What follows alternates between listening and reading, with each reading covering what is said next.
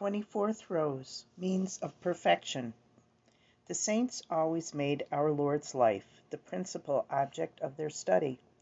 They meditated on his virtues and sufferings, and in this way they arrived at Christian perfection.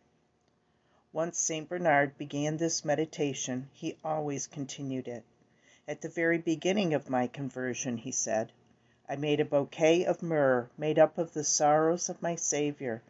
I placed this bouquet upon my heart, thinking of the stripes, the thorns, and the nails of his passion. I used all my mental strength to meditate on these mysteries every day. This was a practice of the holy martyrs, too. We know how admirably they triumphed over the most cruel sufferings. St. Bernard says that the martyrs' wonderful constancy could have only sprung from one source their constant meditation on the wounds of Jesus Christ. The martyrs were Christ's athletes, his champions. While their blood gushed forth and their bodies were racked with cruel torments, their generous souls were hidden in the wounds of our Lord.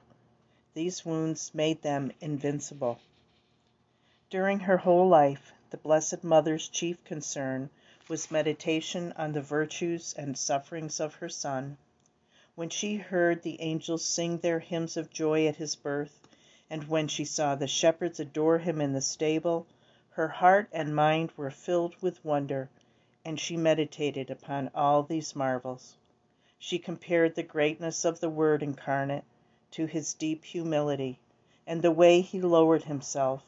She thought of him in his manger, filled with straw and then on his throne in heaven and in the bosom of his eternal Father.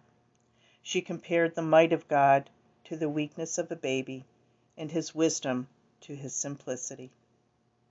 One day Our Lady said to St. Bridget, Whenever I meditated on the beauty, modesty, and wisdom of my son, my heart was filled with joy, and whenever I thought of his hands and feet, which would be pierced with cruel nails, I wept bitterly, and my heart was rent with sorrow and pain.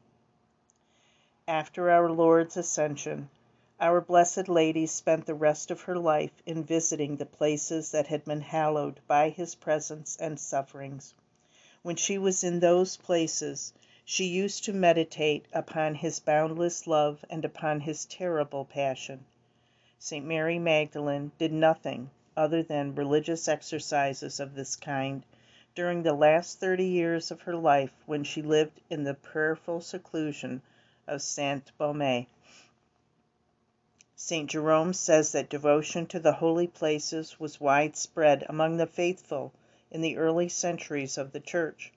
They came to the Holy Land from all corners of Christendom so as to impress a great love and repentance of their Saviour more deeply upon their hearts by seeing the places and things he had made holy by his birth, by his work, by his sufferings, and by his death. All Christians have but one faith and adore one and the same God, all hoping for the same happiness in heaven. They have one mediator, who is Jesus Christ, and therefore they must all imitate their divine model, and in order to do this they must meditate on the mysteries of his life, his virtues, and of his glory.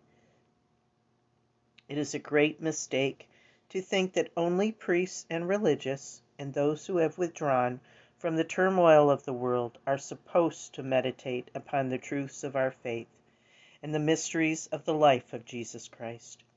If priests and religious have an obligation to meditate on the great truths of our holy religion in order to live up to their vocation worthily.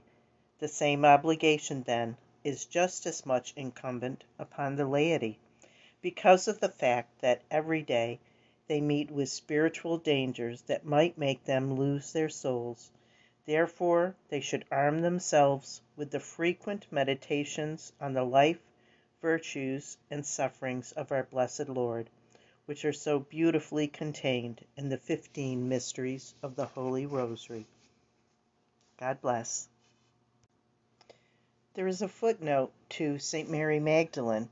St. Mary Magdalene, according to a tradition, spent the last thirty years of her life in Provence, at a place subsequently called Saint Baume, the Holy Ointment.